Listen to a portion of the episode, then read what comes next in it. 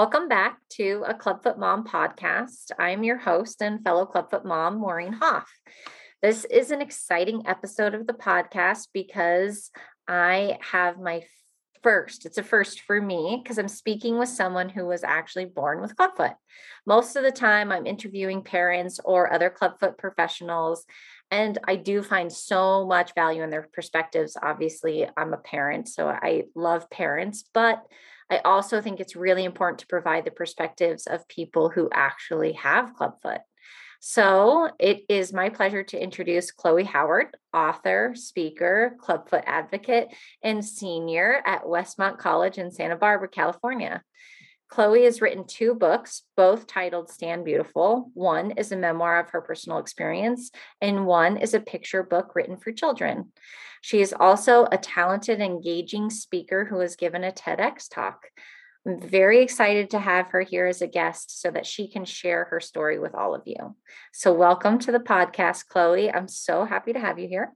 Thanks so much for having me. I'm so honored. I'm so excited it's um it's kind of hard to know where to start because you have such an amazing story. Oh, so um why don't you just start with giving us a little bit of background about your diagnosis and what kind of treatment you had as a child? Yeah absolutely. Um so my story i think began uh, like a lot of children who are born with club feet. Um, there was a lot of uncertainty uh, that existed mm-hmm. from the very beginning. Um, about six months um, into utero, um, I my parents were told that I would most likely be stillborn. Um, doctors on ultrasound saw a lot of abnormalities. They thought that I may have trisomy 13. Um, they hypothesized that I would never um, grow hair or teeth, or um, they also saw a massive hole in my heart um, and figured that it was because of all these things that they saw in utero that mm-hmm. I most likely would be stillborn. Um, and they gave my parents the option to interrupt the pregnancy and said that mm. no one would cite them for it. Mm. Um, and I think just quickly to note, like, there is a lot of uncertainty that exists in this life. And mm. I think it's very scary feeling like we're out of control. Mm-hmm. Um, and it's hard to know what to do with that. Mm-hmm. Obviously i'm very grateful that my parents didn't interrupt the pregnancy and i know that that's a very large decision with when faced with things that are unknown right um, but instead of going that route my parents um, really buckled down mm-hmm. um, they are people of faith and so they really buckled down in prayer and um, they also invited in a community of support um, mm-hmm. which i think is massive in that supportive community has been with us throughout this entire journey. And now, almost 22 years later, um, those people that were invited in at the very beginning are still here supporting us. And so I just think it's important to note that, like, mm-hmm. in times of uncertainty, when we don't understand what's going on, when things feel out of our control, that there are people in your life that exist that you can welcome in and they will be with you. And mm-hmm. um, that's what's so special I've found about the clubfoot community is that yeah. we all share these stories of confusion and hurt and um, are craving this sort of resilient narrative that we mm-hmm. so know is possible, but we don't know how we'll get there. Um, yeah. And it's leaning on each other that helps us get there, I think. Yeah.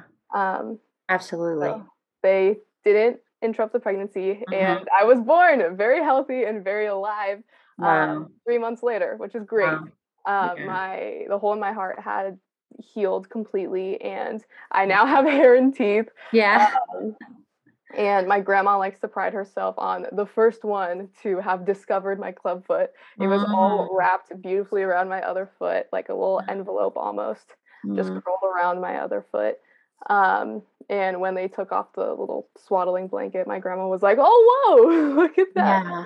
Um, wow and it was just this beautiful thing from the beginning. Mm-hmm. Um, I, um, my parents just did a really, really good job as I was growing up, teaching me that this part of myself was beautiful mm-hmm. and made me special and um, was worthy of awe almost like wow look at this thing that was created for you mm-hmm.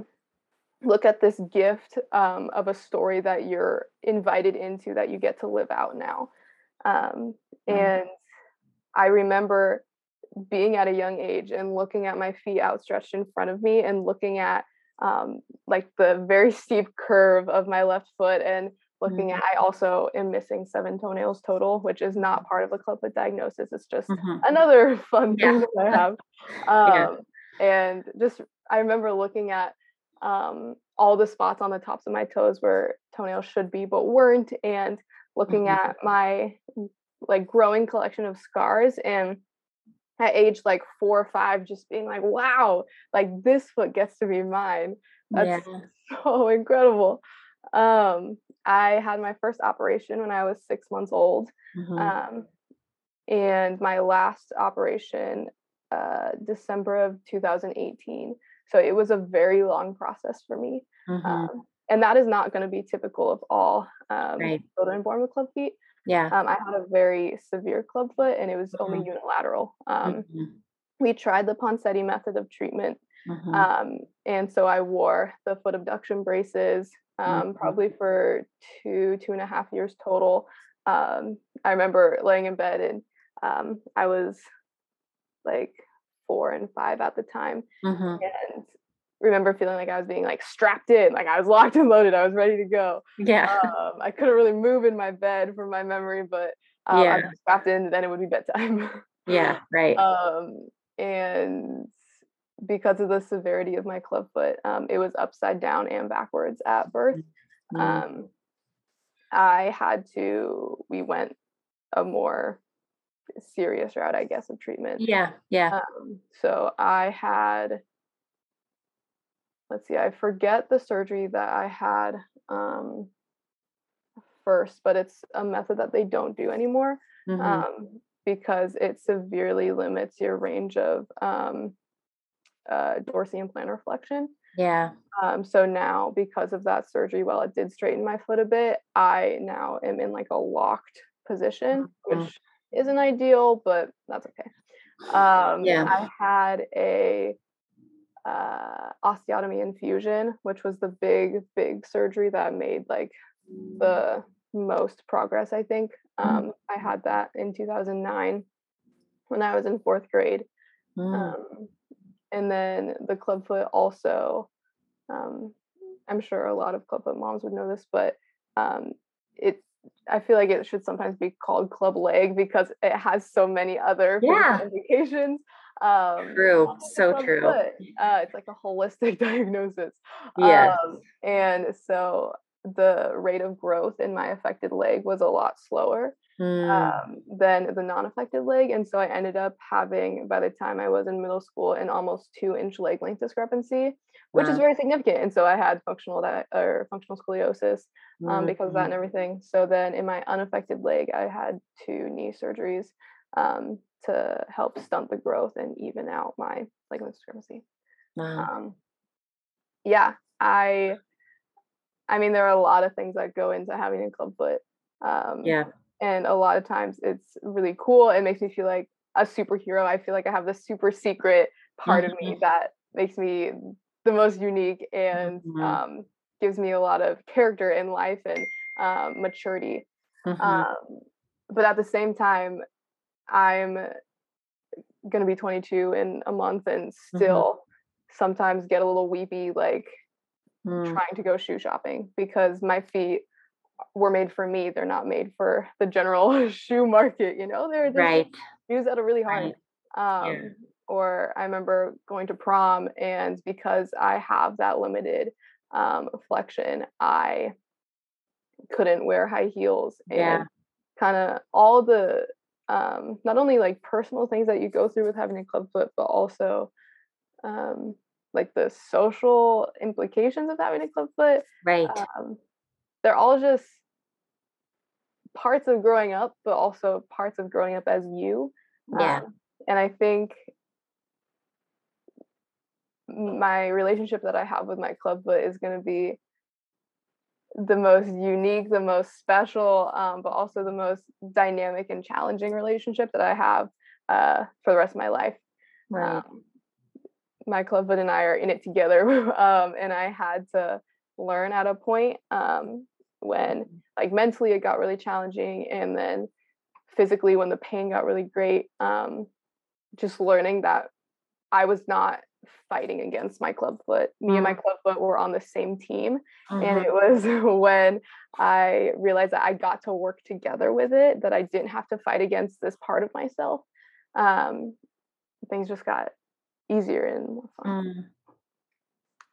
Yeah, I mean, you just have such a great um, outlook and perspective on it because I do think as parents, that's like such a concern. Like I I work a lot with parents and I talk a lot with parents and clubfoot treatment, especially the Ponseti method is very parent heavy, right? Like the parents are responsible for a lot of the care, but the reality is we are not the ones who are born with clubfoot. And so while we're like so active in the treatment of it, I think a lot about how different my experiences as a parent versus my daughter's experience as the person who actually has the club feet and has to have that relationship with her feet, right?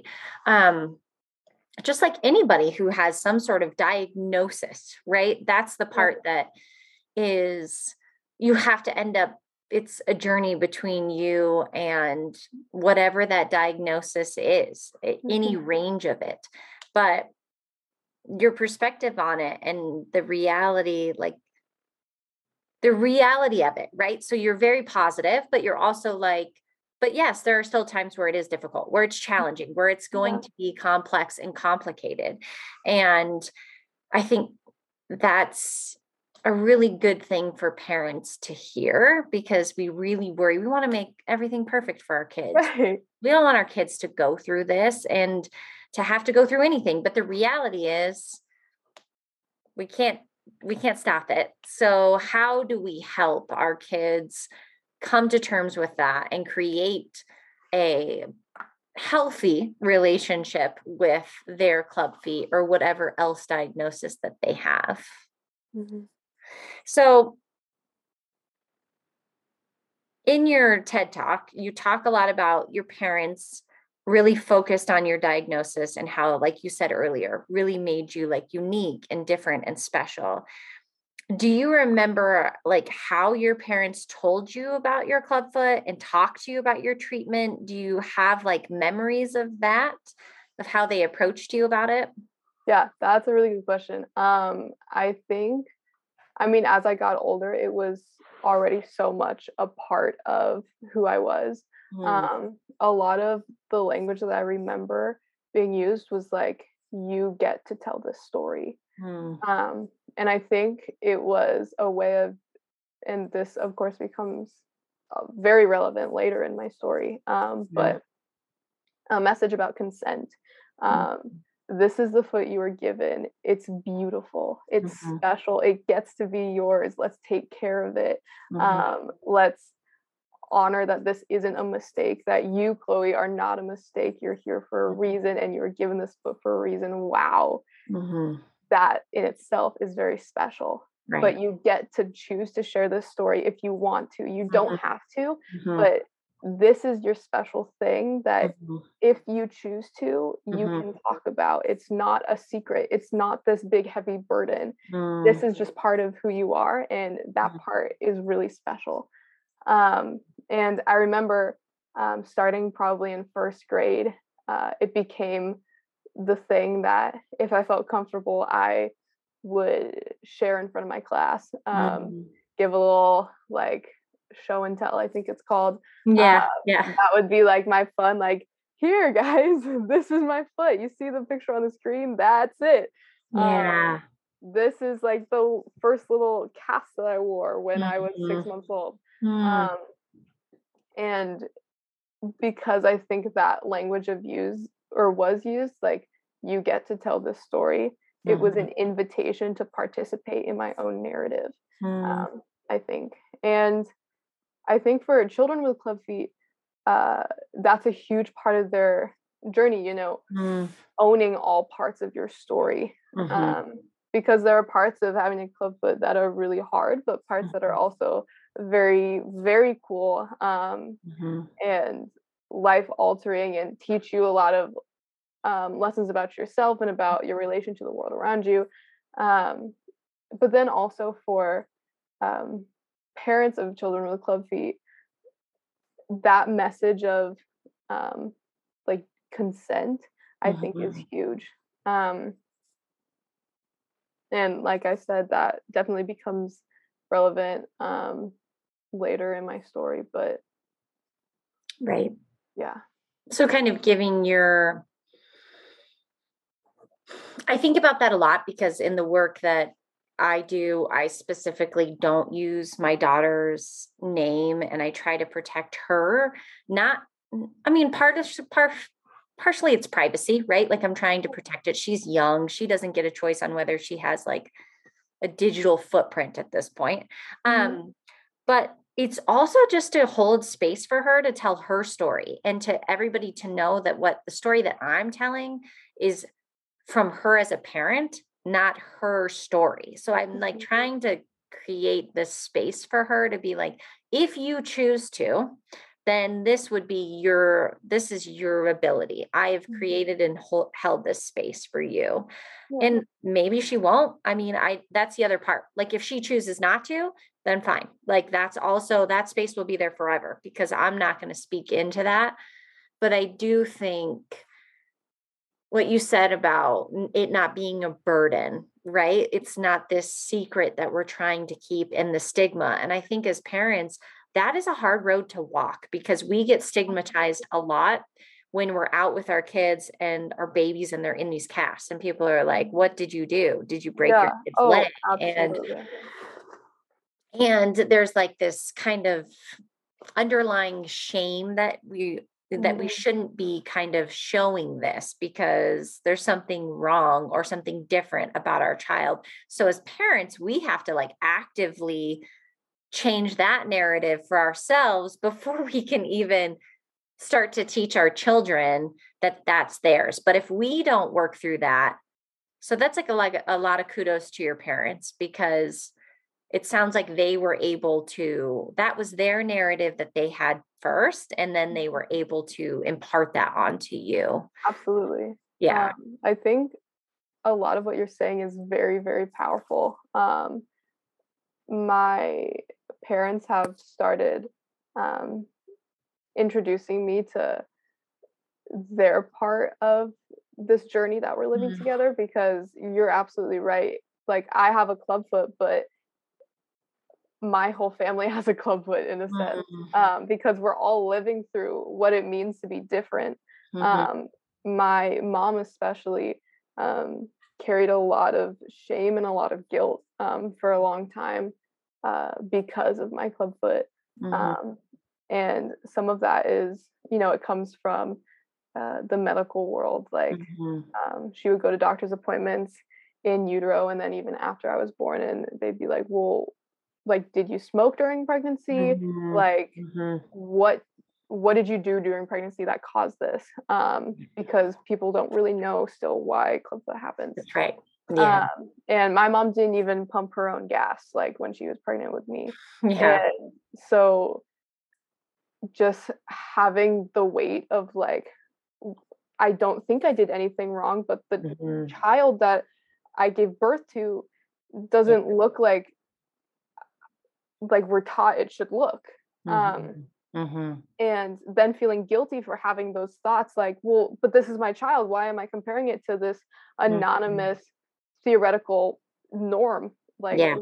right. is there something inherently wrong with me for sometimes wondering why it was my child that looks like mm-hmm. this mm-hmm. um and then uh, like you're right like having to be the parent that instead of going on daddy daughter dates you're like bringing your child to the um get their cast cut off and things like that like that's just a different mm-hmm. way to be a parent or um also just yeah. different parent experience i guess yeah like right. i remember um when we started writing my book i was asking my dad about like what it was like for him um, being in that initial doctor's appointment where they said your Mm. daughter um, is going to be different. We don't really know what, but she'll be different. And Mm. um, my dad said, well, like I grew up playing soccer. Like I had this image in my mind, like my daughter would be this girl that played soccer and we would go to the um, like fields together as she was growing up and Mhm. We would do this thing together. Mhm. Um, and Mhm. I don't know if my daughter will play soccer now. Mhm. Um, and yeah. I had never heard him talk about that before. Mm. Um, and so you're right, like there is a lot of shame and confusion and then guilt Yeah. for feeling that shame and confusion. Um, yeah. Like parents, you didn't do anything wrong. Like Mhm. and I know it can feel really isolating to have um, this story that maybe isn't even yours, but it is because Mhm. you're living this journey too. And Yeah. um, like I didn't meet another person with a foot that looks like mine until I was 17. Um, and while that was a massive moment for me, that was also huge for my parents, Mhm. especially my mom.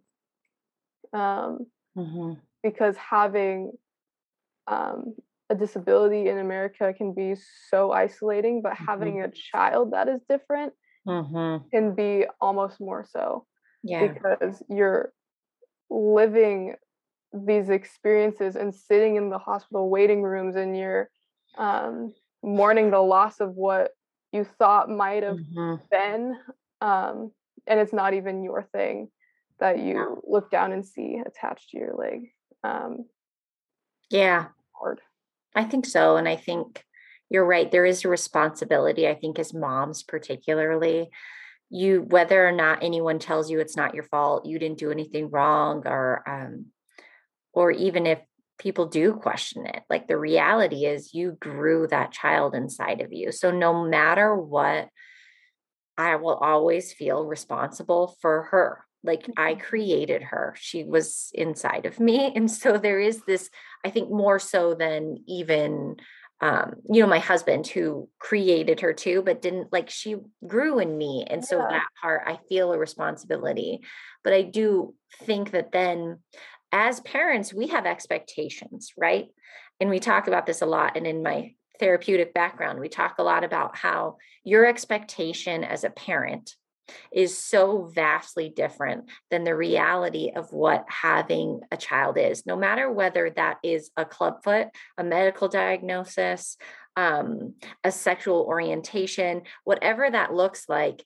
What you thought that you were going to do with your child or what your experience is going to be, what that expectation is, is always going to have adjustment based on the child that comes to you, right?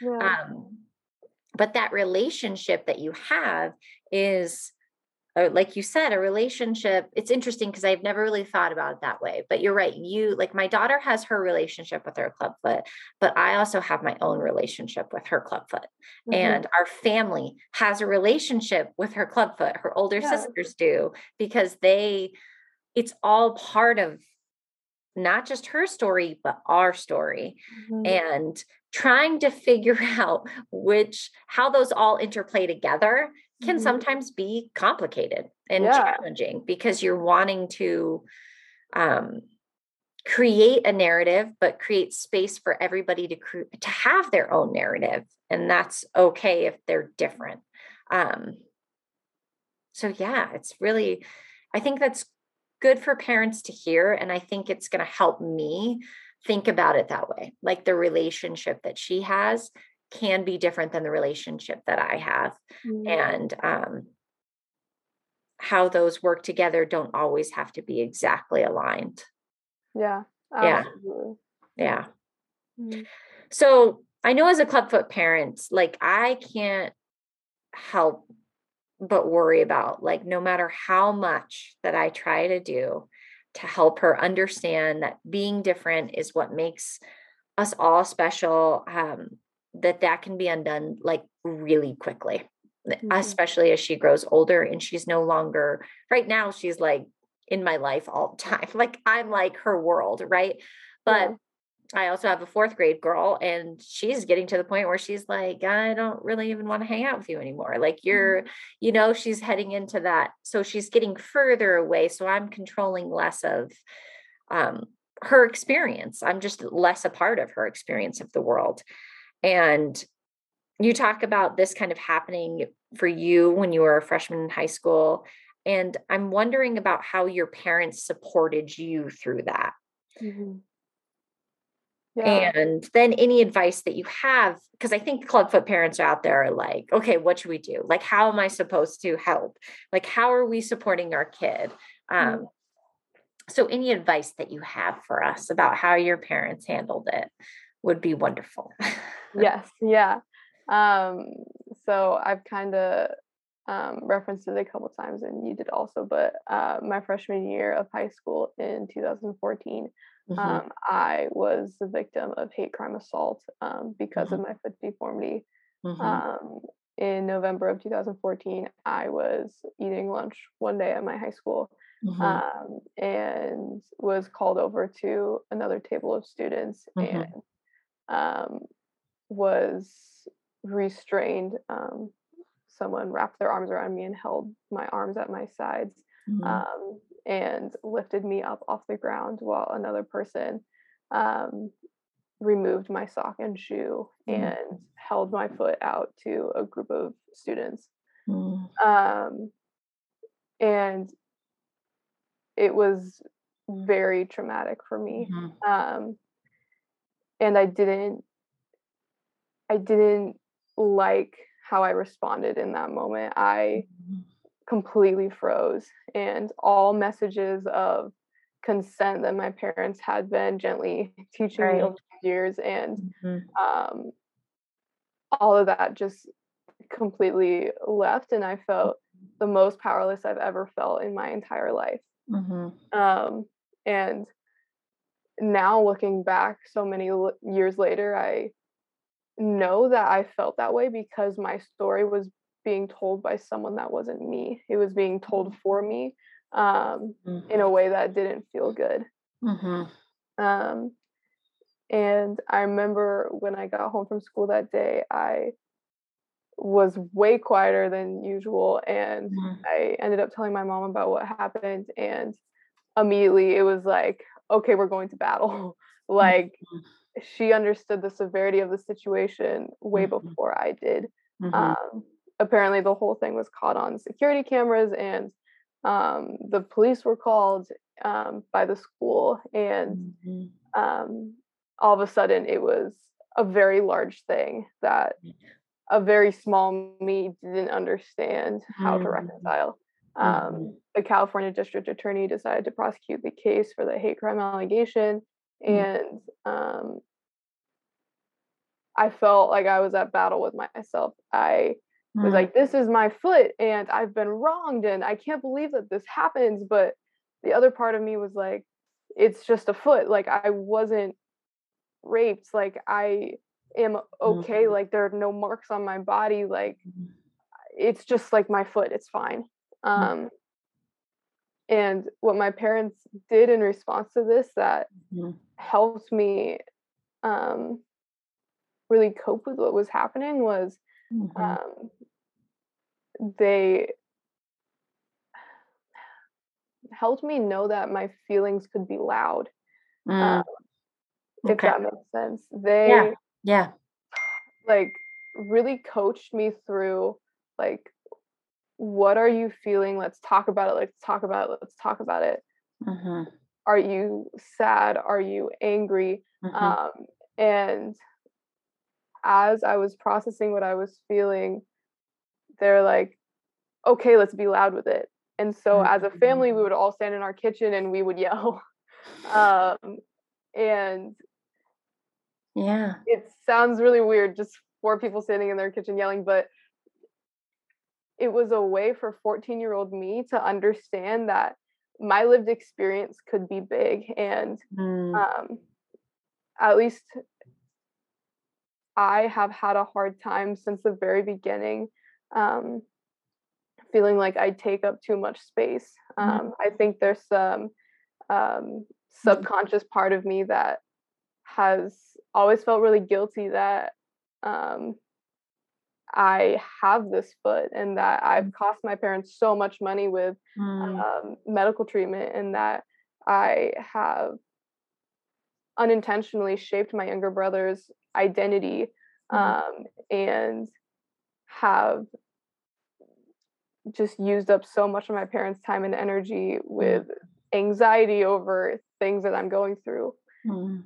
Um, and so my parents giving me permission to be loud mm-hmm. in what I was feeling was mm-hmm. very freeing um, and allowed me to step into the feelings that I was having in response to the assault without hesitation and without um, mm-hmm. that feeling of guilt. Mm. Um, and then, I mean, things just got really messy. Um, mm-hmm. It ended up going, uh, the case ended up going to trial. Um, and we were in trial for a very long time. It wasn't until two years later, 2016, that both perpetrators were um, sentenced.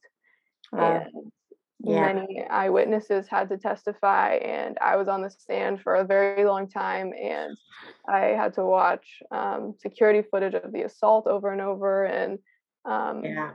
multiple surgeons had to come in and testify to the validity of my um, deformity. It um, wow. was all just a lot. And yeah.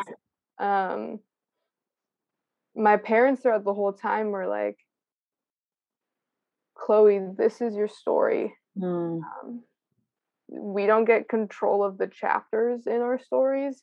And this chapter, wow, it's a crazy yeah. chapter. Yeah. But this is your story and you get to tell it. And I know that what happened to you um, sucked and it mm-hmm. sucked because you didn't get to tell your story mm-hmm. um, but you still have the opportunity to tell it and it's up to you how you get or how you want to tell it mm. um, and mm-hmm. following the sentencing i decided that was something i wanted to do i wanted to mm. tell my story but i wanted to control how it was told right and that's when i got i applied to give the first ted talk and then fell in love with standing barefoot on stages and then mm-hmm. gave another TED talk and then started traveling around the world um, talking about club feet. Yeah. I mean, I think as parents, to hear that it's helpful for us to hear what what we can do and it's just from what you're saying just allowing you to feel what you need to feel and making sure that that was okay in your house mm. and that your parents allowed that range of emotion for you and created that space for you to do it because I think as parents we just want to make it better, right? So we like yeah. sometimes we can really push past that feeling i'm sure my kids don't think this because they're probably really tired of talking about their mm-hmm. feelings because i'm a therapist but but i think um a lot of us just go me included go like no we don't i don't want you to feel those things like i want to save you from feeling them mm-hmm. so we're just you know even with the best of intentions we're trying to prevent you from feeling pain and it sounds like to me what your parents did a really fantastic job of was allowing you to feel it without going it's like we don't want you to feel that mm-hmm. you know yeah. like and we don't feel comfortable allowing you to feel it because at some point i think as parents we feel like if our kids feel pain we failed in some way you know mm-hmm. like we haven't done our job to protect you and so, on the one hand, your parents took what happened to you really seriously and they kind of showed you, like, this is something serious and we're doing something about it. Right. Mm-hmm. Do you remember being an active, like, participant in that before it actually went? Like, were you also like, okay, yes, I want to do something about this? Or was it something that your parents really took the lead on? Um, I mean, it actually wasn't even my parents that mm. instigated it um, okay. because the school watched the tapes and called the police and Mhm. then um, the people who did it were read their Miranda rights, and then uh, California District Attorney saw the case Mhm. um, file and then reached out to us. So Okay. um, it was kind of like we were all going through it together. Mhm. Um, but I think, like, I don't know, you know, when little kids like fall down and they're Mhm. like, oh, like very disoriented, and then they look around, they're like, should I respond to this? Like, Yeah. Yeah. should Like I, should I cry or am I okay? yeah. uh-huh. um, they look to their parents to see like if they should cry or if they're okay. You know, Yeah. Yeah. I feel like that's what I did after my assault. I was like, Mm. okay, this thing happened and it wasn't normal. Mm-hmm. I know that for myself, but Mm-hmm. am I okay? Or should I react in another way? Mm-hmm. Um, Mm-hmm. and in those initial days, my parents very much respected. Um, I just I take a long time to process things, and so they gave me space and allowed me to figure out that it wasn't something that I liked Mm. um, that happened. Um, and then once I decided that for myself and that it Mhm. didn't feel good, but didn't really know the language um, to like name it, Mm-hmm. they shared their response to it Mm. because like we both said like when someone in your family has a clubfoot your whole family is carrying the story of what it means to have a clubfoot Mhm. and so when that happened to me my parents felt like like they were sucker punched um Mhm. like this had happened to them and Mhm. um, they recognized the weight of at that point 14 years of lessons of Mhm. self-acceptance and love Mhm. um, just being ripped away and it stung when that was ripped away um, Yeah, because they couldn't control it. yeah and i think i mean that was very scary to them feeling like this thing was happening to their kid that like they weren't there to stop Yeah. um, Yeah. and that is such a scary thing when your chil- your children grow up but also when your child with a clubfoot grows up like Mhm. you're like okay like i guess you're gonna go live your life and i Mhm. you're walking into school on that special foot that i have loved since you were inside me Mhm. um and i'm just like i guess Hoping for the i'm best. saying here like Yeah. this is me giving up my power because I can't control the day to day what happens in those school walls, Mhm. um, and that's terrifying. Mhm. Um, but all that you have to do as parents is be there, ready to welcome and love um, Mhm. whatever day your child is carrying back home. Mm. Um, Yeah, I'm interested in. You obviously felt comfortable enough to tell your mom what happened. Um, I think as a parent, you fear that your child will go through something and they won't tell you, yeah. and they won't. Um, they'll harbor it as kind of a secret. Mhm. And what do you think your parents did or your mom did that you made you feel like she was a safe person to tell and Mhm. that um was there anything in specific or was it just like a feeling that you had?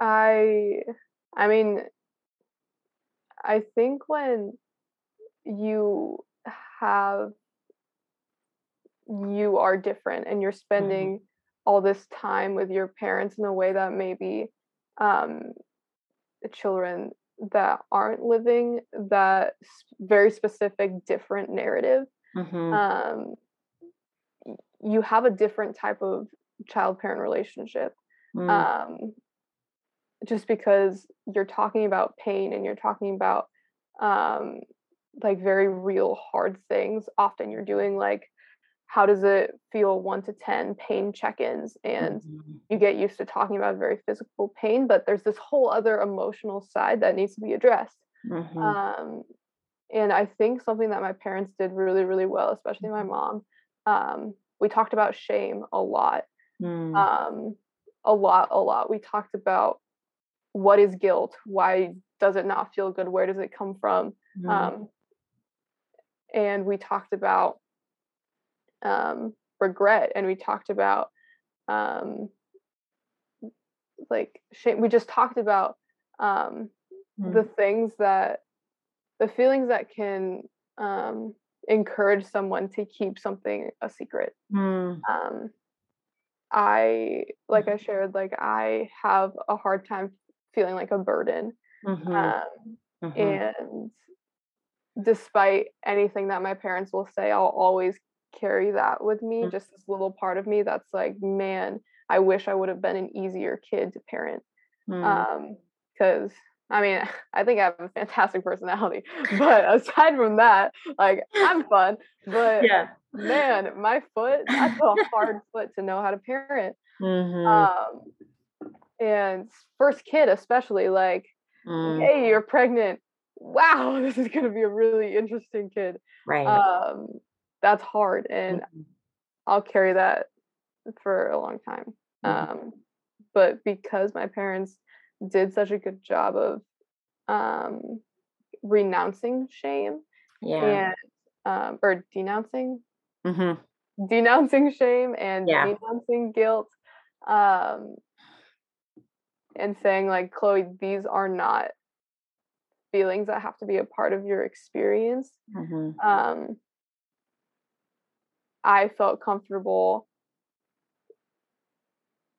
being able to offload that Mhm. um, because Yeah. sharing that heavy thing with my mom wasn't me hol- like handing her this big weight it Mhm. was um, already feeling like my mom was like i'm here to hold this with you Mhm. um, i've Mhm. already stepped into this story that we're walking together um, Yeah. let me help you hold this because wow that looks heavy Yeah. Yeah. So they she created opportunities for you to share and explore emotions that are difficult, right?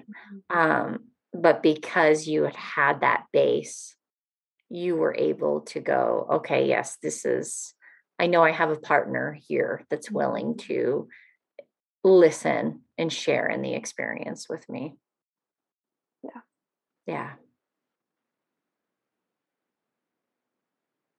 So tell us, why did you write Stand Beautiful? What made you? I mean, you kind of talked about it a little bit before, Mhm. but what was it after you'd gone through the court case? Which anybody who's listening, okay, it's extreme. Like uh, what what victims have to go through is intense. So, um, kudos to you for going through it because there's a lot of re-traumatization that goes through it, like you said, and um court systems aren't always you know they're not built for victims so Mm-mm, not at um, all.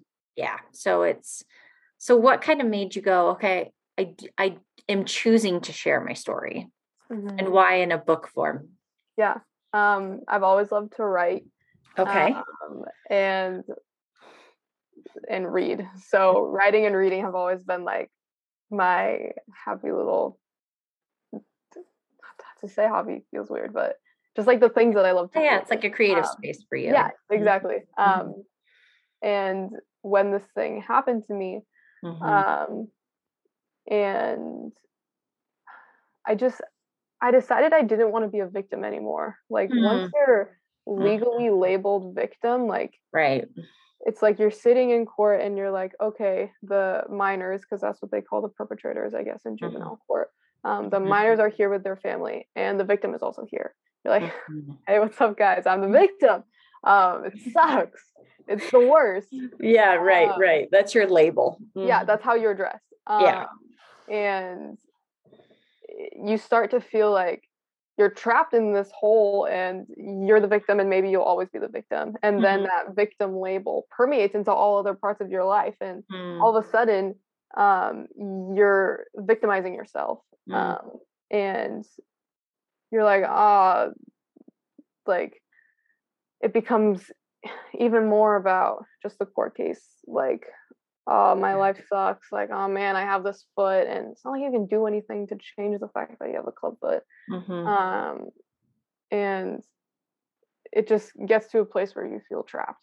yeah. Um, and I didn't want to feel trapped anymore. Mm. Um, Okay.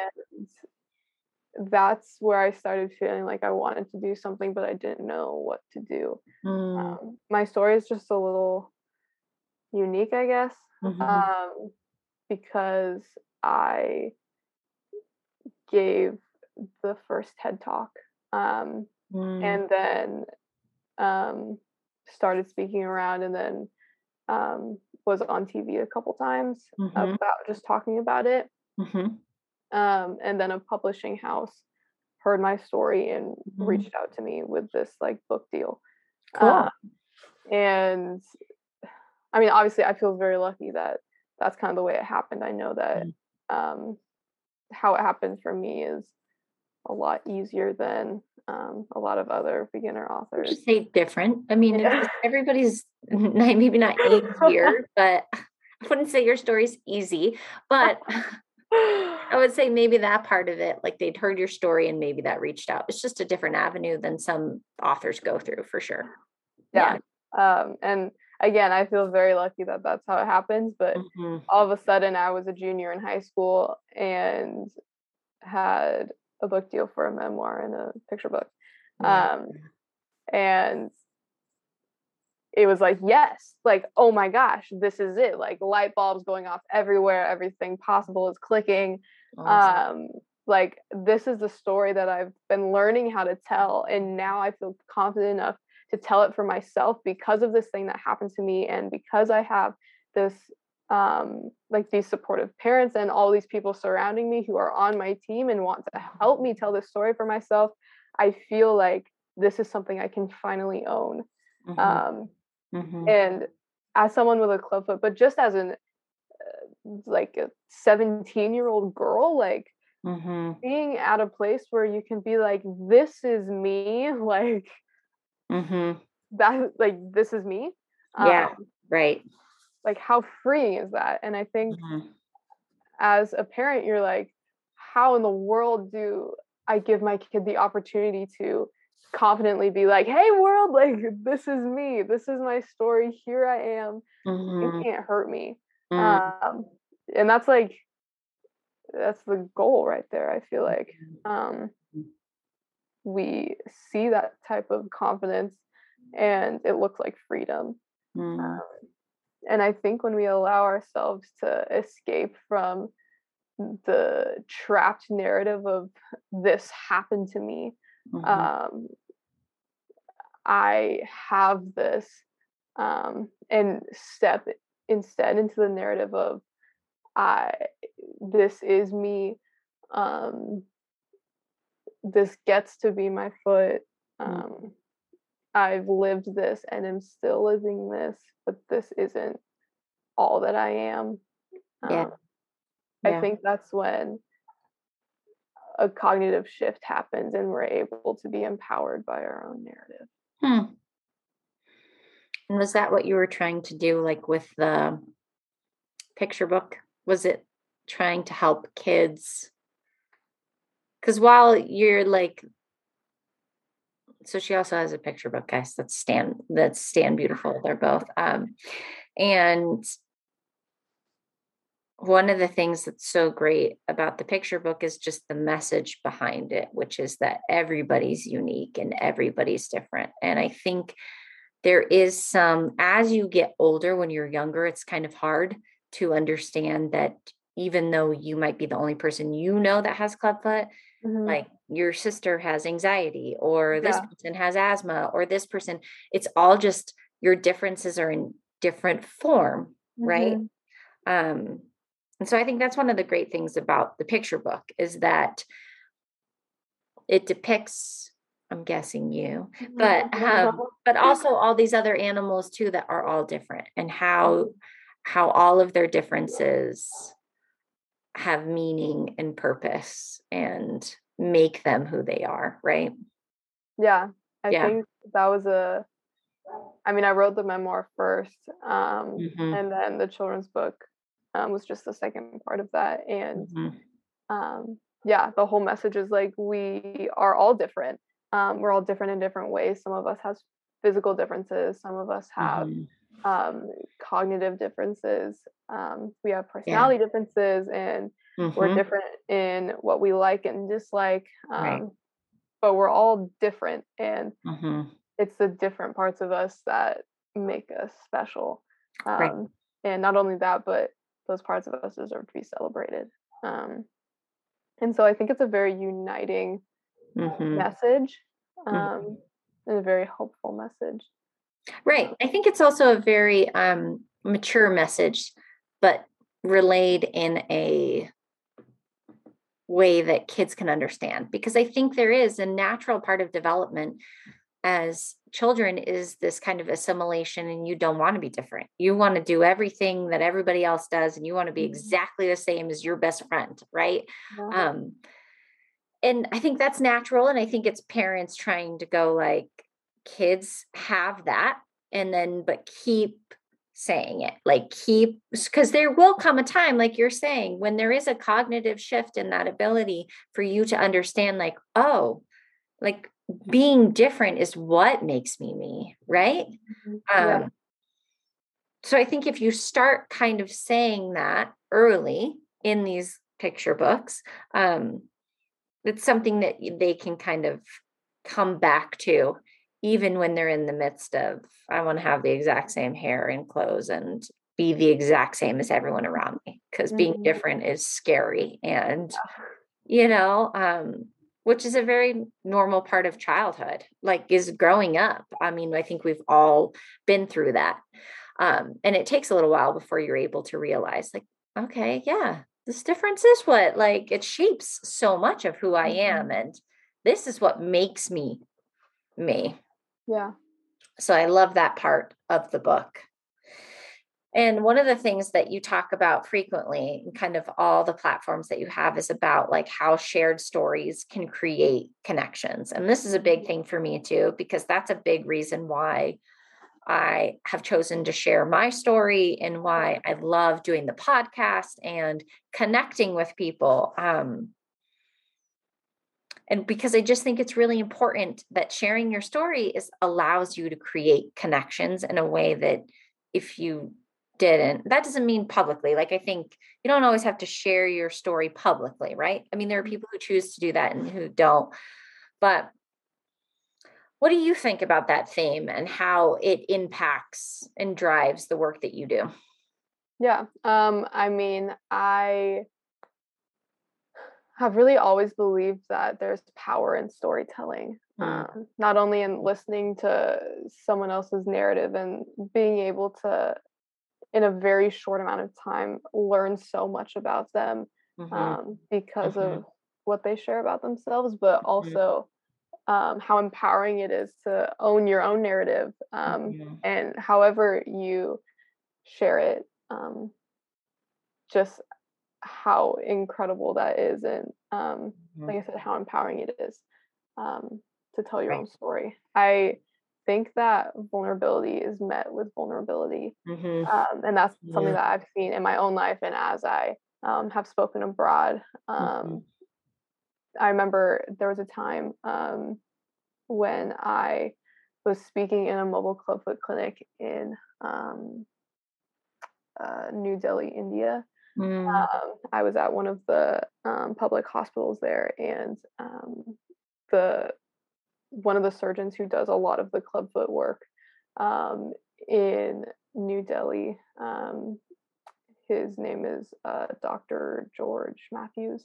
Mm-hmm. Uh, I believe he was there, and we were all in this big room, and um, everyone was there all at once. It was him and myself and my mom, and then probably like 150 mothers um, mm-hmm. holding their kids um, who were probably like aged two months to eight years um, and they all were at varying parts of the um, Ponseti method of treatment mm-hmm. uh, and so some had these foot abduction braces and a lot had all these casts mm-hmm. Um, and um, dr matthews was very um, intentional about having everyone together in one place um, during this clinic mm. um, because he wanted these mothers to feel like they were part of a community to see the other mothers and know that they weren't alone in this mm-hmm. um, as a way to combat stigmas and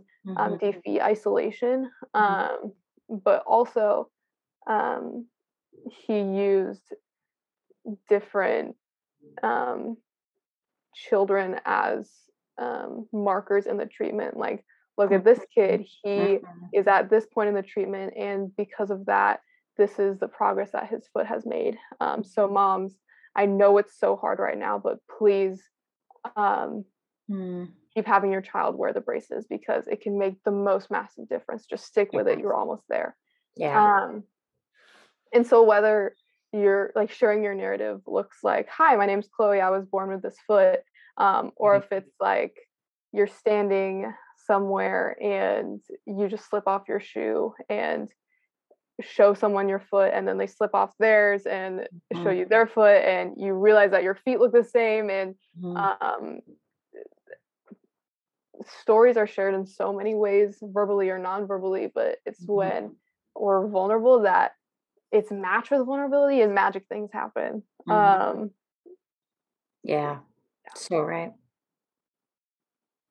yeah, that's why it's so just powerful. And I'm so grateful that you are sharing your story in such a broad way. Um, I think there's so much hope in that and in the vulnerability that you're able to connect with other people.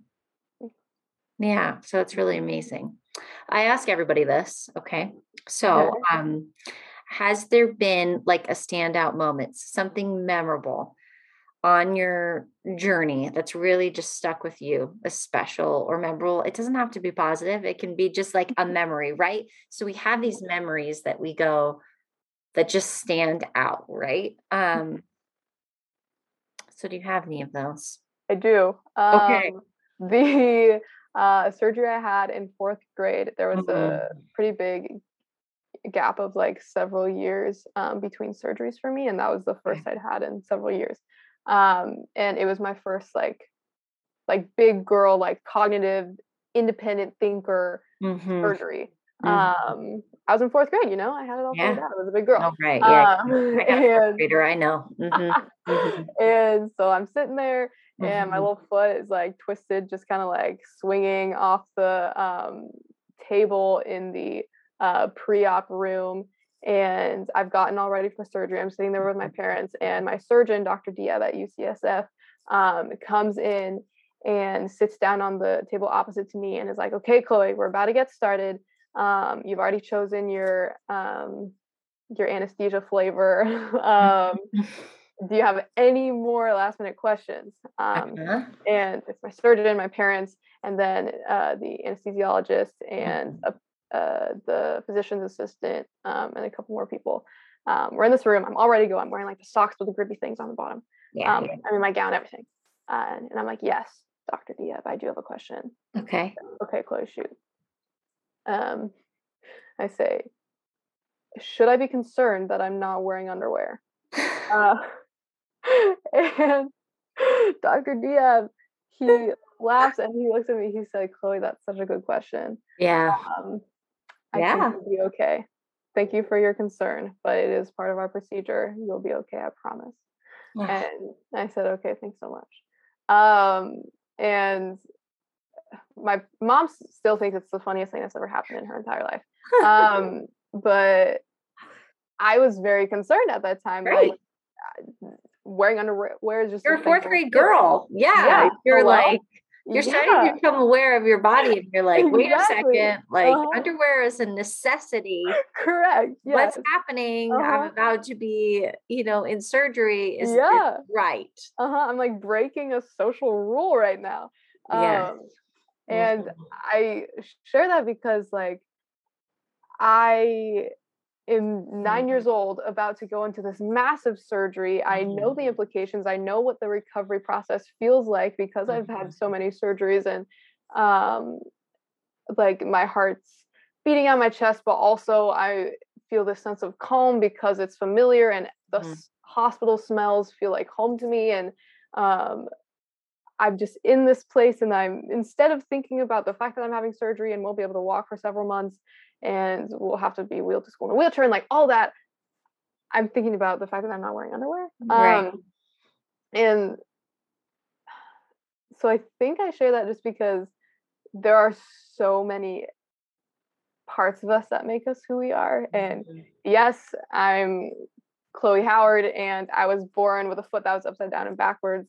I've Mhm. had upwards of nine surgeries and many diagnoses, and Mhm. I'm a grad about to graduate college, and Mm-hmm. um, think I want to be a nurse. And Mhm. there are so many coexisting parts of my life, you Mhm. know. Mhm. Um, and at the end of the day, like I am just a girl trying to have fun and Just a girl trying to figure out whether she should have yeah. underwear on. Right. Exactly. Right. Like you're Um, still a kid. Like that's yeah. what the story tells me. Is like yeah. as a parent, the way that I Mm-hmm. view that is like you're still a kid and you're still Chloe, right? Like no matter whether you're going into surgery or not. And even though you know more because now you're in fourth grade and you're not four, right? Like you have a better understanding of what that's going to look like. Mhm. You're still you and you're still Yeah. a kid, you know, Mhm. and you're still growing. And it's honestly, those are the exact moments that I'm talking about. Like that's it. Because those are the moments, even as a parent, where I go, like, oh, yeah, everything is so big Mhm. and all of the repercussions are so big, right? Yeah. And everything feels really huge. But if you can like Mhm. just focus on the moment, like that moment, and you're Mhm. like, oh yeah, like that's what humanizes us. Oh, absolutely. Yeah. Yeah. Yeah. And kind of brings us back. Mhm. So thanks for sharing. Yeah. It was a great one. I loved it. This is So why I good. ask these questions because I'd love to hear them because I focused so much on it. I actually just recorded an episode about moments because I was Mhm. like, I've started to realize it's a theme for me in my life because I was like, why do I ask everybody this? Like, I don't know why. Why is this so important? But it just ends up being that. So Mhm. I think your moment is such a great example of that. So thanks for sharing. Yeah, of course. And so I feel like I could talk to you forever. Um, but eventually we're going to have to end the podcast. But I so appreciate you taking the time. And if people like want to get in contact with you or purchase your books or follow you on social media, how do they do that? Yeah. Uh, so you can contact me through my website, which is uh, standbeautiful.me. Mhm. Um, my name is Chloe Howard. My Instagram is at it's Chloe Howard. Uh, You can Google my name. Um, you can find my books, both the memoir and the picture book, on Amazon or Great. through my website. Um, yeah, and you have all the links to your TED Talks on the I on your website too. Yeah, your website's great. So if you want information about Chloe, um, go there. There's got she's got a lot of really good info. Well, I want to thank you so much, Chloe, for being a guest on the podcast today and just course. sharing your story and giving all of us parents some perspective into it because I really think and other clubfoot professionals too. You know, I talk about that a lot about how there's a disconnect sometimes between the medical experience and the parent Mhm. experience, but I'm sure there's a disconnect between the medical experience Mhm. and the actual patient experience too. Yeah. Right. Um, so I think there's so much value in you sharing your story for that. And it was just a pleasure talking to you. And I just wish you all the best. Like Thank you. Thank you best so of much. luck in your graduation and everything else moving forward. And a big thank you for all the work that you've done and being an advocate and sharing your story. Like it's brings a lot of awareness and it helps a lot of people. So Thank you so much. Thank you for having me this morning. Um, yeah, it was such a pleasure connecting with you. You too. So, as always, if you've liked the episode, please share, subscribe to the podcast. And if you need to get in contact with me, you can do so at my website, maureenhoff.com, or my Instagram account at Clubfoot Chronicles Mom. Until next time.